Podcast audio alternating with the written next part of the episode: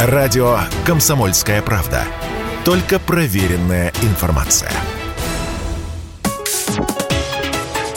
Политика на Радио КП. Владимир Ворсобин, «Комсомольская правда». Сейчас в соцсетях и в том числе нашей газете «Комсомольская правда» можете прочитать на сайте kp.ru большой материал о том, как экономика СССР была эффективной, как многое мы потеряли. Я же хочу высказать свою точку зрения на этот счет. Как же красив и романтичен миф о СССР. Как самообманчива наша память. Как лелеет она нашу молодость, как украшают ее, очищают скверны плохих воспоминаний. И чем дальше мы от советских времен, тем крепче невидимый Китеж, град русского социализма. Тот самый из летописей о невидимом городе. Цел тот град до сих пор, с белокаменными стенами, златоверхними церквями и с честными монастырями. Цел град, но невидим, не видать грешным людям славного Китежа. Скрылся он чудесно Божьим повелением. Но почему бы нам не набраться мужества и не ответить на вопрос, как живется простому человеку при капитализме и социализме? Что для него лучше?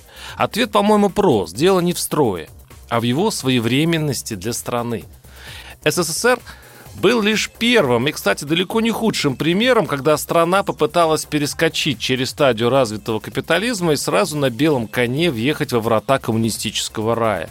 Рывок индустриализации 20-30-х годов, взлет сталинско-берийской экономики базировался сначала на энтузиазме, потом на жесткой командной системе, где за невыполнение плана ставили к стенке. И явные огрехи экономической модели компенсировалось тем, о чем по-мазохистски мечтает добрый треть страны, сильной рукой в ежовых рукавицах. На этом гремучем топливе страна прорвалась через суровые времена и вдруг увязла в сравнительно мирном, спокойном времени. 60-е, 70-е. Мобилизационная социалистическая экономика а-ля РУС вдруг рассыпалась, как только встала на мирные рельсы потребления. Да, именно простое желание зарабатывать и потреблять угробило Советы. Причем достоинства, по которым вздыхают адепты социализма, как ни парадоксально, и были недостатками. Гарантия равенства порождала пьянство, воровство и тунеядство. Зачем надрываться на работе, зачем гнаться за рублем? Это публично высмеивалось. Общество позднего СССР было так пропитано тотальным неверием уже ни во что, коррупцией, взятки брали уже не стесняясь в магазинах, в вузах и даже в книжных лавках, и банальным воровством. С предприятий тащили буквально все.